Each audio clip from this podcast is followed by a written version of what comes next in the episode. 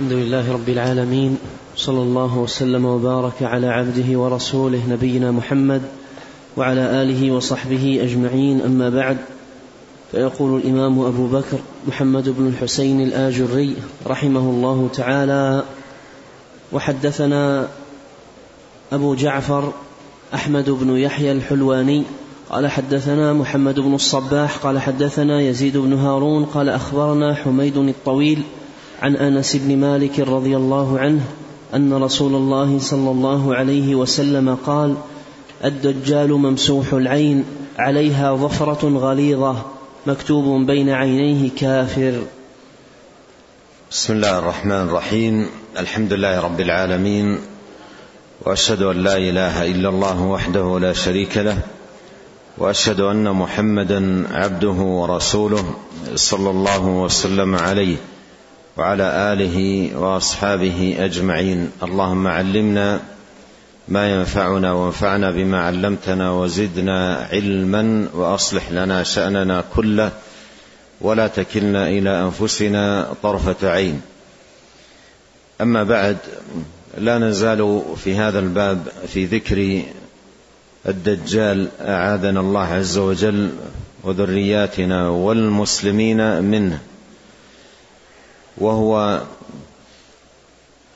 يخرج كما جاءت به الأحاديث في آخر الزمان وخروجه علامة من علامة الساعة وشرط من أشراطها. ويخرج ومعه فتن عظام تصرف خلقا كثيرا من الناس عن دين الله. ويدعي أنه هو الإله وأنه رب العالمين ويصدقه في ذلك خلق لما يجري على يديه بأمر الله سبحانه وتعالى من أمور كثيرة خارقة للعادة. وهذا يدل على أن كثير من الناس يخدعون بالأمور التي تبهر عقولهم وتأتي على خلاف العادة فتجعلهم ينتقلون بسببها من الثوابت الواضحة إلى الخرافات البينة والعياذ بالله.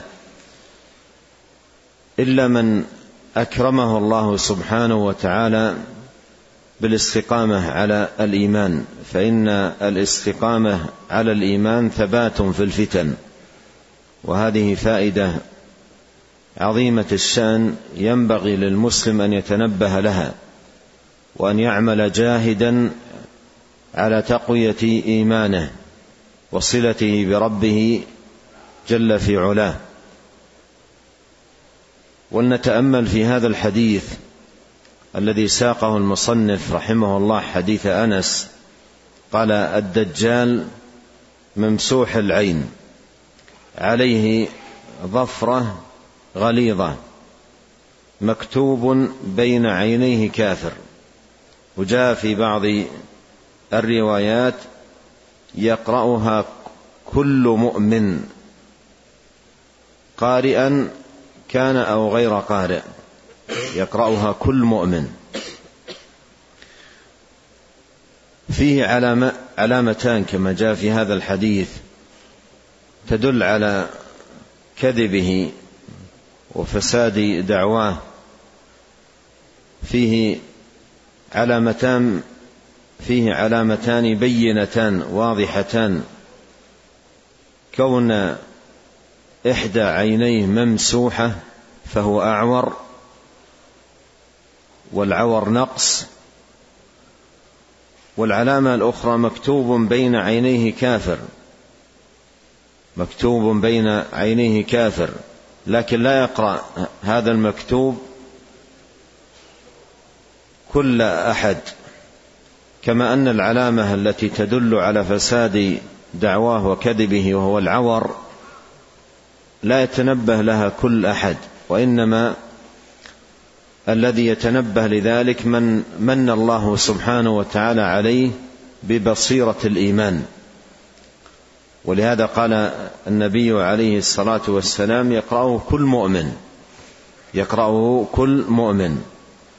وهذا يفيد أن المؤمن يتبين ما لا يتبينه غيره بما آتاه الله سبحانه وتعالى من نور الإيمان وضياء الاعتقاد الحق وحسن الصلة بالله.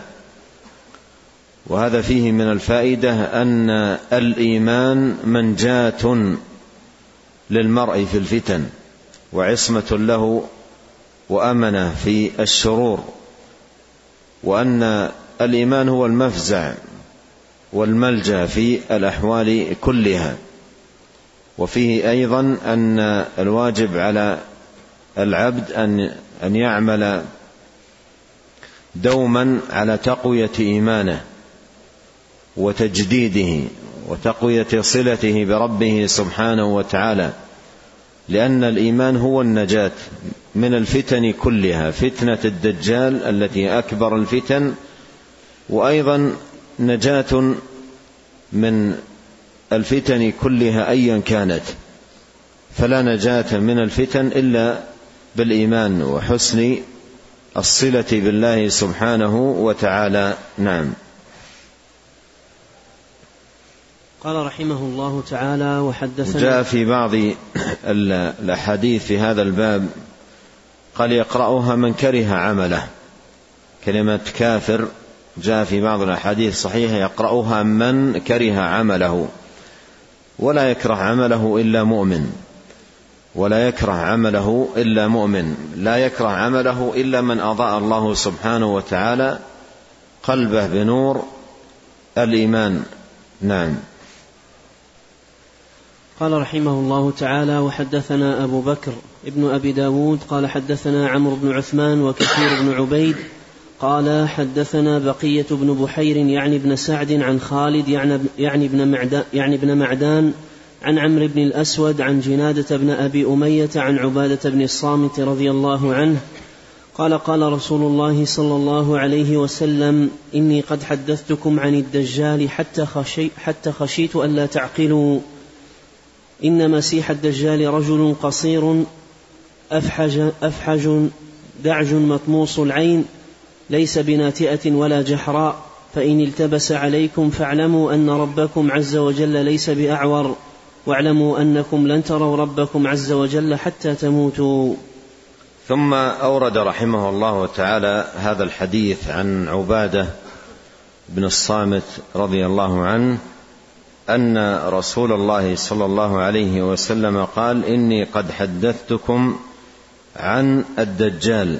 إني قد حدثتكم عن الدجال أي كثيرا وغير مرة تحذيرا وإنذارا أسوة بجميع النبيين فإنه ما من نبي بعثه الله سبحانه وتعالى إلا أنذر أمته المسيح الدجال. فالأنبياء جميعا تطابقوا على التحذير منه وإنذار أممهم من شره. وأخبر نبينا عليه الصلاة والسلام كما سيأتي معنا قريبا أن فتنته أعظم الفتن وأكبرها وأشدها. ولهذا كان من نصحه العظيم عليه الصلاة والسلام لأمته أن كرر وأبدى وأعاد تحذيرا من هذا الدجال وذكرا أيضا لأوصافه التي تدل على فجوره وكذبه وافتراء عظيم افترائه على الله سبحانه وتعالى. قال إني قد حدثتكم عن الدجال حتى خشيت الا تعقلوا حتى خشيت الا تعقلوا. أي ما حدثتكم بشأنه. وهذا قاله لعظم الأمر وتنبيها على كبره ووجوب الاهتمام به والعناية وأن المسلم ينبغي أن يكون على علم بهذا الدجال وبخطورته وعظيم شره وأن يكون أيضا على علم بأوصافه. وأن يكون كثير الاستعاذه منه كما مر عندنا سوق المصنف رحمه الله تعالى لكثير من الأحاديث فيها تعوذ النبي عليه الصلاة والسلام من فتنته وأمره للأمة بأن يستعيذوا من فتنته أعاذنا الله سبحانه وتعالى منه. قال إن مسيح الدجال رجل قصير أفحج دعج مطموس العين ليس بناتية ولا جحراء. رجل قصير أي القامة. رجل قصير أي قصير القامة وأفحج أي إذا مشى بعد بين القدمين.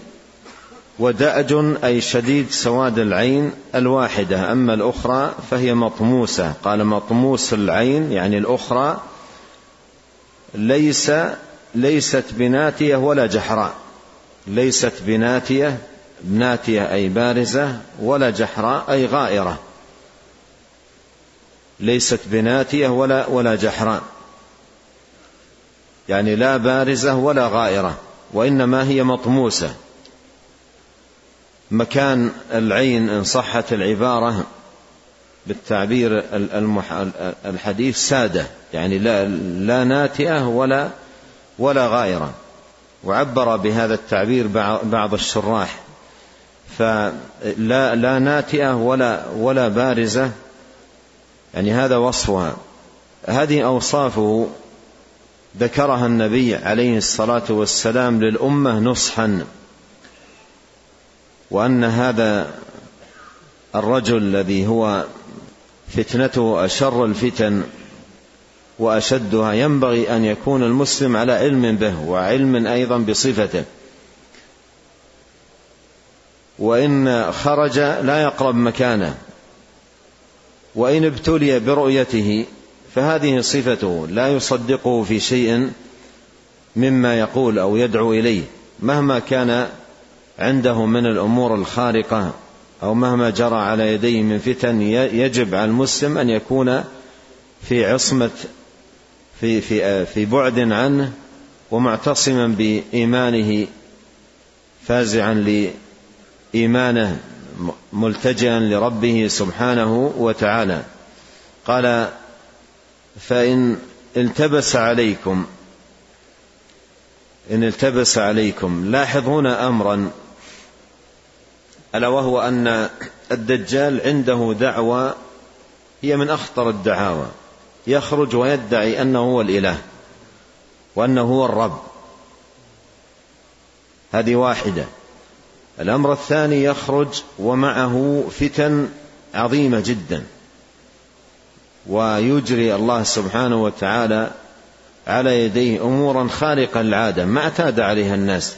مثلا يمر كما جاء في الحديث الصحيح إلى القرية أو البلدة ويدعوهم للتصديق به أنه هو الرب فإذا صدقوا أمر من ساعته السماء أن تمطر فتمطر وأمر الأرض أن تنبت فتنبت وإن كذبوا لم يؤمنوا به أمر الأرض أن تخرج كنوزها فتتبعه كنوزها وتصبح أرضهم قحلاء ما ليس فيها شيء. أشياء عظيمة جدا خارقة للعادة. فلاحظ هنا لما اقترن بدعواه الألوهية هذه الأمور الخارقة هذه الأمور الخارقة جعل الله سبحانه وتعالى أيضا معه أوصاف مقترنة به تدل على كذبه. لكن هذه الأوصاف المقترنة به الدالة على كذبه لا تظهر إلا لأهل الإيمان. لا تظهر إلا لأهل الإيمان. ولهذا مر معنا الإشارة يقرأها كل مؤمن. كل مؤمن يقرأها. لكن غير المؤمن غبش الضلالة يعميه. غبش الضلالة والغواية يعميه عن عن رؤية ذلك. فيفتن بالأمور الخارقة التي على يديه ويصدق.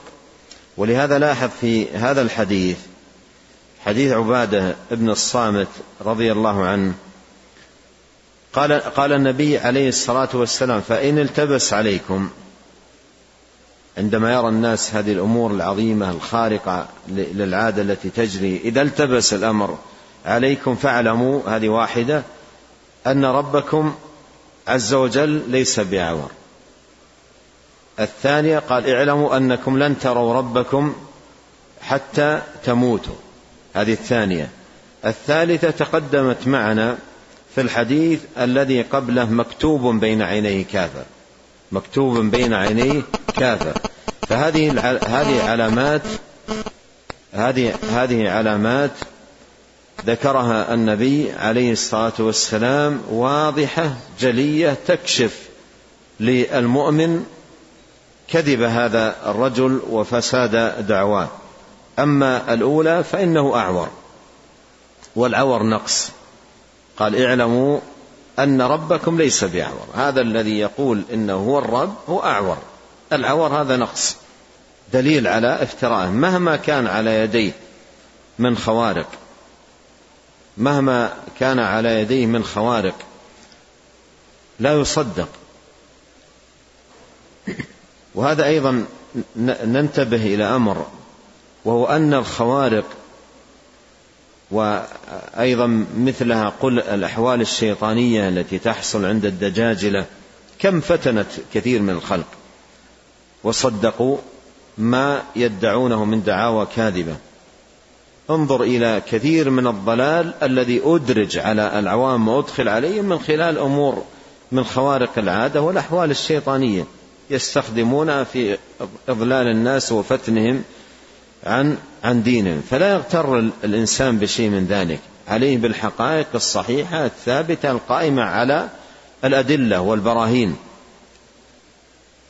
لا على مثل هذه الأشياء التي هي نوع من الوسائل التي استخدمت لصد الناس وصرفهم عن دين الله تبارك وتعالى. قال فاعلموا أن ربكم عز وجل ليس باعور هذه علامة. الأمر الثاني قال واعلموا أنكم لن تروا ربكم حتى تموتوا. ليس هناك رؤية للرب جل في علاه إلا بعد الموت.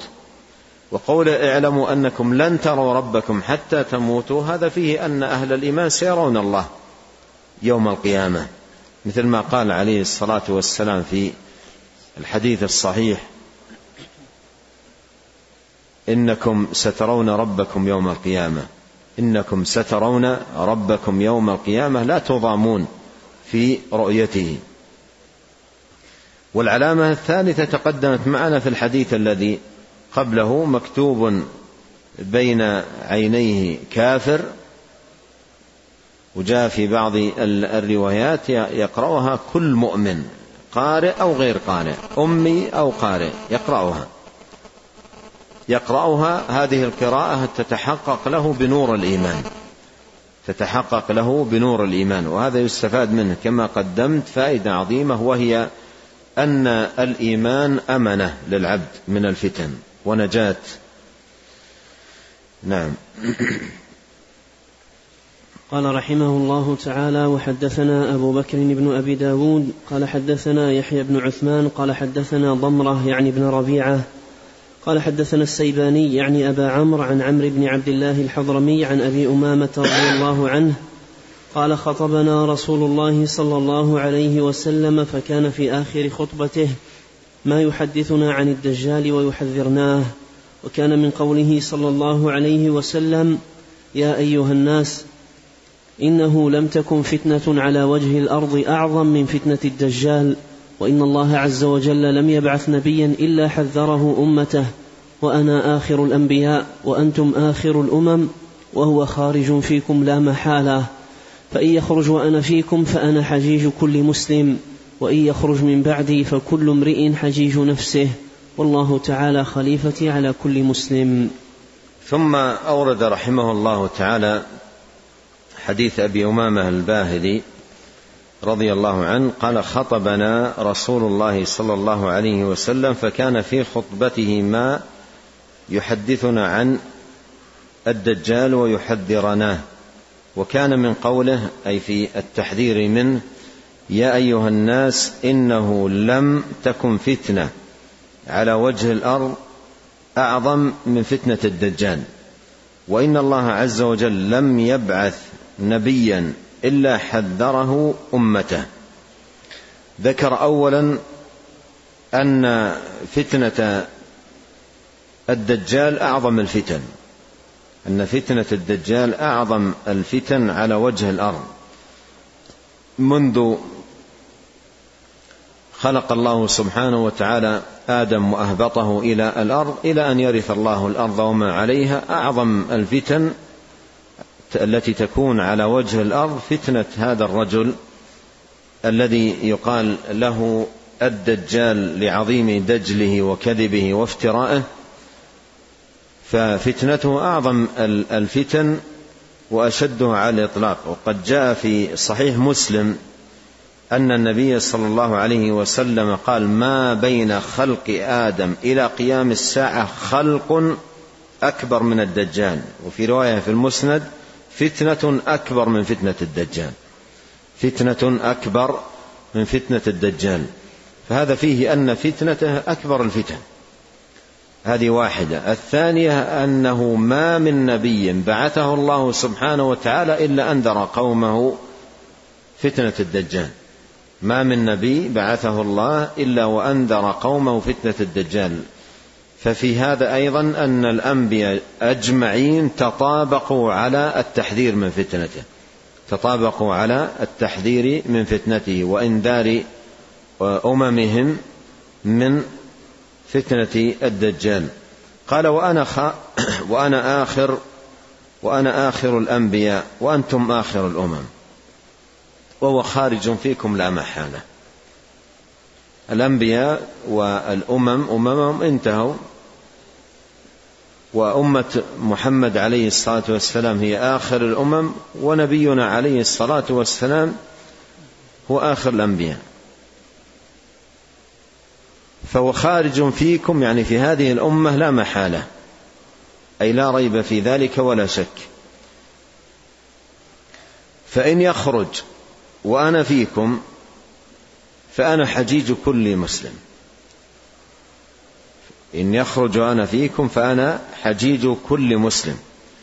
وإن يخرج من بعدي فكل امرئ حجيج نفسه. أي يدافع عن نفسه ويعمل على وقاية نفسه. والحذر من من هذا الدجال وفتنته. فكل امرئ حجيج نفسه يدافع عن كل نفس عن نفسه. والله خليفتي على كل مسلم. والله خليفتي على كل مسلم أي بأن يتولى كل مسلم بالحفظ والوقاية من فتنة الدجال وغيرها من الفتن. وهذا أيضا فيه ما في قبله أن الإسلام والإيمان والصلة بالله تبارك وتعالى هو العصمة للمسلم والأمنة من فتنة الدجال وغيرها من الفتن. نعم. قال رحمه الله تعالى وحدثنا أبو حفص عمر بن أيوب السقطي قال حدثنا محمد بن سليمان لوين قال حدثنا حماد بن زيد عن أيوب عن نافع عن ابن عمر رضي الله عنهما أن النبي صلى الله عليه وسلم ذكر الدجال يوما فقال إنه أعور عين اليمنى كأنها عنبة طافية. ثم أورد رحمه الله حديث ابن عمر رضي الله عنهما أن النبي صلى الله عليه وسلم ذكر الدجال يوما فقال إنه أعور عين اليمنى إنه أعور عين اليمنى والعور وجود عينين إحداهما طافية العور وجود عينين إحداهما طافية. قال إنه أعور عين اليمنى كأنها عنبة طافية كأنها عنبة طافية. طافية بالياء أي بارزة ناتئة. نتوء حبة العنب من بين أخواتها. قال كأنها عنب طافية أي كأنها عنبة بارزة من بين أخواتها. وضبطه بعضهم بالهمزة طافئة أي ذهب ضوءها ونورها. نعم. قال رحمه الله تعالى أخبرنا أبو مسلم إبراهيم بن عبد الله الكشي قال حدثنا علي بن عبد الله المديني قال حدثنا الوليد بن مسلم قال حدثني عبد الرحمن بن يزيد بن جابر قال حدثني يحيى بن جابر الطائي قال حدثني عبد الرحمن بن جبير بن نفير عن أبيه عن أبيه جبير بن نفير الحضرمي أنه سمع النواس بن سمعان الكلابي قال ذكر, ذكر رسول الله صلى الله عليه وسلم الدجال ذات غداة فخفض فيه ورفع حتى ظنناه في طائفة النخل فلما رحنا إليه عرف ذلك فينا فسألنا فقلنا يا رسول الله ذكرت الدجال الغداة فخفضت فيه ورفعت حتى ظنناه في طائفة النخل فقال غير الدجال أخوفني عليكم. فإن يخرج فإن يخرج وأنا فيكم فأنا حجيجه دونكم وإن يخرج ولست فيكم فامرؤ حجيج نفسه والله خليفتي على كل مسلم وذكر الحديث.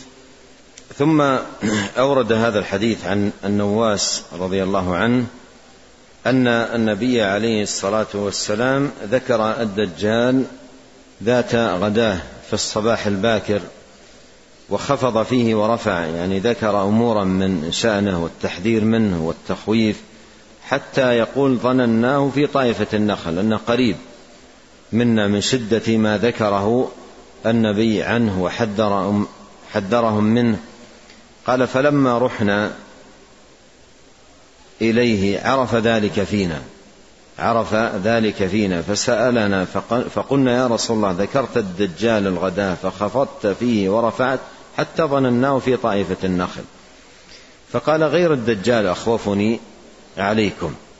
غير الدجال أخوفني عليكم. لعل مما يوضح ذلك ما جاء في في الحديث الآخر أن النبي عليه الصلاة والسلام خرج على الصحابة يوما وهم يتذاكرون فتنة المسيح الدجال ويحذر بعضهم بعضا من فتنته. فقال لهم ألا أخبركم بما هو أخوف عليكم عندي من فتنة المسيح الدجال؟ يعني هذه الفتنة العظيمة التي اجتمعتم للتذاكر في الحذر منه ومن فتنته. ألا أخبركم بما هو أخوف عليكم عندي من فتنة المسيح الدجال؟ قلنا بلى يا رسول الله. قال الشرك الخفي. الشرك الخفي. يقوم الرجل فيصلي فيزين صلاته لما يرى من نظر الرجل. يزين صلاته يعني يحسن عمله. فكان عليه الصلاة والسلام يخاف على أمته من الرياء خوفا أشد عليهم من من خوفه عليهم من فتنة الدجال مع عظم فتنة الدجال وخطورتها كان يخاف عليهم من الرياء. وهذا يدل على أن الرياء داء خطير جدا. يجب على المسلم أن يعمل جاهدا على تجديد نيته. ومعالجة نيته وطرد الأمور والأسباب التي تفضي به إلى المراءات.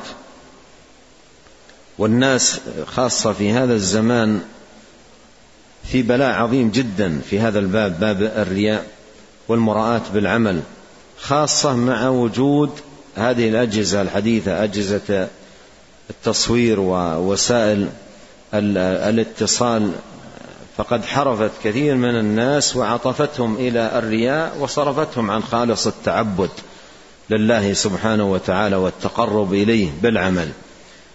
حتى إن بعض الناس أصبح لا هم له في رحلة العبادة للحرمين وأداء المناسك العمرة أو الحج إلا التقاط الصور وبعثها للناس.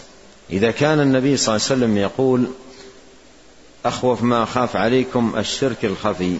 يقوم الرجل فيصلي فيزين صلاته لما يرى من نظر الرجل. يحسن في صلاته لما يرى من نظر الرجل. فكيف بمن يتهيأ أصلا لرؤية الناس؟ فيقف في أماكن التعبد في الطواف في السعي في الرمي في غير ذلك. ويمد يديه على هيئة الداعي وتلتقط الصور ويرسلها للناس ويبعثها إليهم. حتى حدثني أحد الأفاضل أنه رأى شخصا في هذا المسجد مع صاحب له يمشيان فجلس صاحبه على هيئة التشهد. كان يمشيان فجلس على هيئة التشهد والتقط له صورة ثم مشى. هذه الصورة يبعثها للناس. هو ما صلى أصلا لم يصلي أصلا. يبعثها للناس انظروني أصلي في المسجد النبوي. هذه مصائب عظيمة وموبقات مهلكة والرياء من من كبائر الذنوب وعظائم الآثام ومحبط للعمل. والله لا يقبل العمل الذي جعل معه فيه غيره سبحانه. كما في الحديث القدسي يقول الله تعالى أنا أغنى الشركاء عن الشرك. من عمل عملا أشرك معي فيه غيري تركته وشركه. فمع عظم خطورة هذه الفتنة فتنة الدجال إلا أن النبي صلى الله عليه وسلم خاف على الأمة من الرياء أشد من خوفه عليهم من فتنة الدجال. أعاذنا الله عز وجل من الرياء وأعاذنا الله من الدجال ومن كل فتنة. نعم. قال رحمه الله تعالى وحدثنا أبو جعفر أحمد بن يحيى الحلواني قال حدثنا خلف بن هشام قال حدث خلف بن هشام البزار قال حدثنا أبو شهاب الحناط عن إسماعيل بن أبي خالد عن مجالد عن الشعبي عن فاطمة بنت قيس رضي الله عنها قالت صعد رسول الله صلى الله عليه وسلم المنبر وكان لا يصعد قبل يومئذ إلا يوم جمعة أو كما قالت. فاستنكر الناس ذلك فبين قائم وجالس فأومأ إليهم رسول الله صلى الله عليه وسلم بيده أن اجلسوا. فإني لم أقم مقامي هذا لأمر ينغصكم لرغبة ولا لرهبة. ولكن تميم, تميم الداري أتاني فأخبرني خبرا منعني القيلولة من الفرح وقرة العين. ألا إن بني عم ألا إن بني عم لتميم الداري ركبوا في البحر أخذتهم عاصفة في البحر فألجأتهم إلى جزيرة من جزائر البحر لا يعرفونها فقعدوا وقال خلف مرة أخرى فركبوا في قوارب السفينة ثم خرجوا فصعدوا إلى الجزيرة فإذا هم بشيء أسود أهدب كثير الشعر فقالوا لها ما أنت؟ قالت أنا الجساسة فقالوا لها أخبرينا عن الناس. فقالت ما أنا بمخبرتكم شيئا ولا سائلتكم ولا سائلتكم شيء عنه ولكن عليكم بهذا الدير فأتوه فأتوه فإن فيه رجلا بالأشواق إلى أن يخابركم وتخابروه. فأتوه فاستأذنوا عليه فدخلوا فإذا هم بشيخ موثق شديد, شديد الوثاق شديد التشكي مظهرا مظهرا للحزن. فقال من أين من أين نبأتم؟ فقالوا من الشام. قال فما فعلت العرب؟ قالوا نحن قوم من العرب عما تسأل؟ قال ما فعل هذا الرجل الذي خرج؟ فقالوا خيرا. ناوأه قومه فأظهره الله عز وجل عليهم. فأمرهم فأمرهم جميع ودينهم واحد ونبيهم واحد وإلههم واحد. قال ذاك خير لهم. فقال فما فعلت؟ عين زغر. فق عين زغر. فقالوا يشربون منها فقالوا يشربون منها لشفتهم ويسقون منها زروعهم. قال فما فعلت نخل بين عمان وبيسان؟ فقالوا يطعم جناه كل, كل حين. قال ما فعلت بحيرة الطبرية؟ فقالوا يدفق جانباها من من كثرة الماء. قال فزفر عند ذلك ثلاث زفرات ثم قال إن انفلت من وثاقي هذا لم أدع أرضا إلا وطئتها برجلي هاتين إلا طيبة ليس لي عليها سلطان. فقال رسول الله صلى الله عليه وسلم إلى هذا انتهى فرحي. هذه طيبة يعني المدينة والذي نفس محمد بيده ما فيها طريق واحد ضيق ولا واسع سهل ولا جبل ولا جبل إلا وعليه ملك شاهر سيفه إلى يوم القيامة. قال وحدثنا أبو بكر بن أبي داود السجستاني قال حدثنا أبو حفص عمرو بن علي الفلاس قال حدثنا معتمر قال حدثنا إسماعيل بن أبي خالد عن مجالد عن عامر قال حدثتني فاطمة بنت قيس رضي الله عنها أن النبي صلى الله عليه وسلم صلى الظهر ثم صعد المنبر وكان لا يصعد عليه إلا يوم جمعة قبل ذلك اليوم فاستنكر الناس ذلك.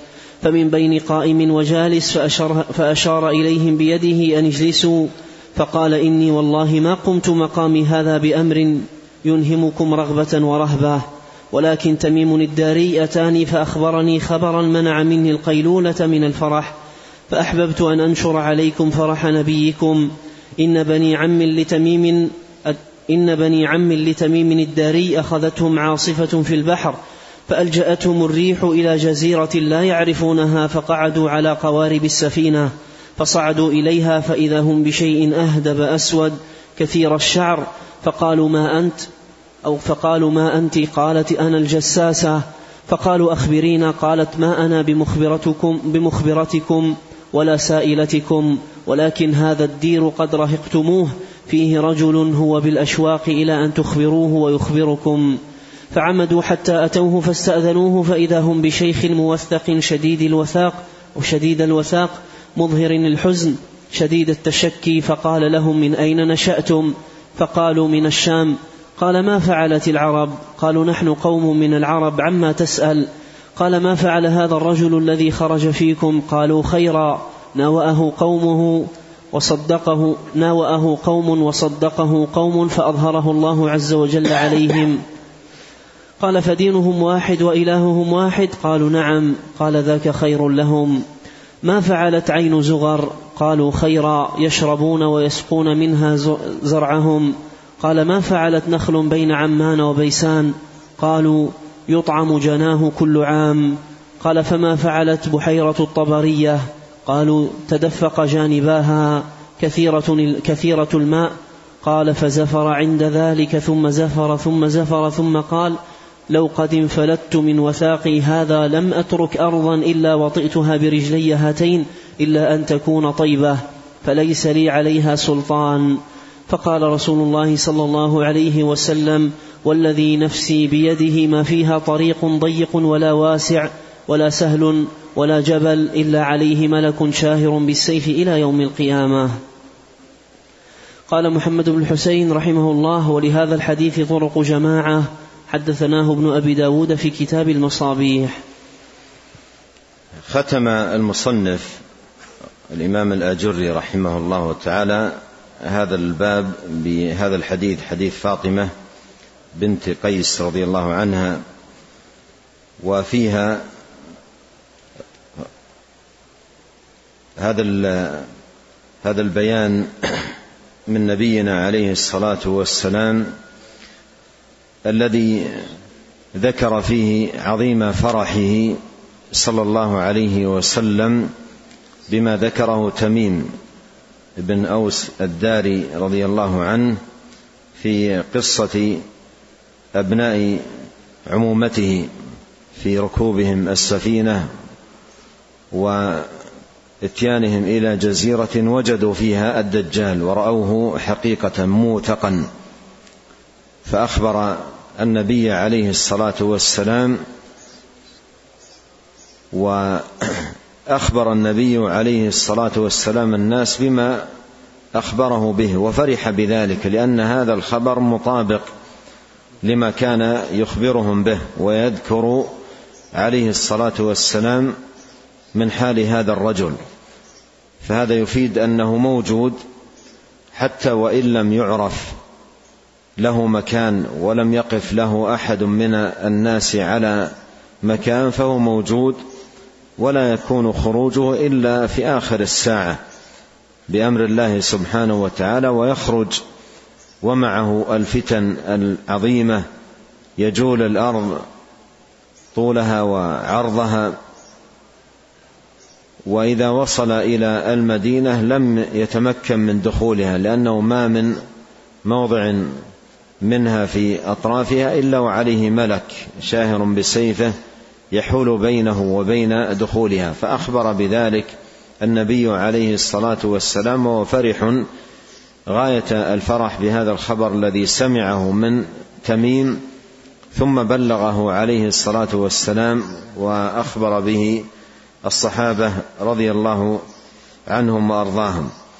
وهذا فيه أن الدجال موجود على الأرض وأنه موثق في جزيرة من الجزر وأنه لا ينطلق من وثاقه إلا في آخر الساعة عندما يأذن الله سبحانه وتعالى بذلك فيخرج وخروجه علم من علامات دنو قيامها وقرب قيامها. والحديث كما ذكر المصنف رحمه الله تعالى له طرق وهو مخرج في صحيح الإمام مسلم رحمه الله تعالى وبه ختم هذه الترجمة. نسأل الله عز وجل أن ينفعنا أجمعين بما علمنا وأن يزيدنا علما وأن يصلح لنا شأننا كله وألا يكلنا إلى أنفسنا طرفة عين.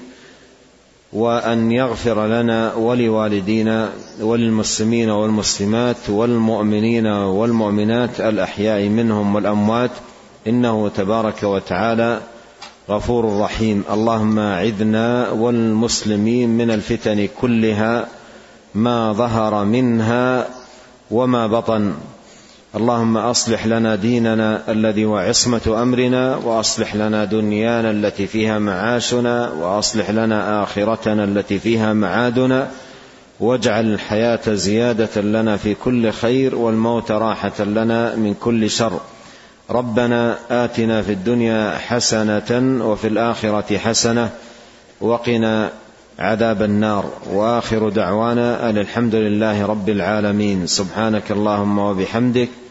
أشهد أن لا إله إلا أنت أستغفرك وأتوب إليك. اللهم صل وسلم على عبدك ورسولك نبينا محمد وآله وصحبه. جزاكم الله خيرا.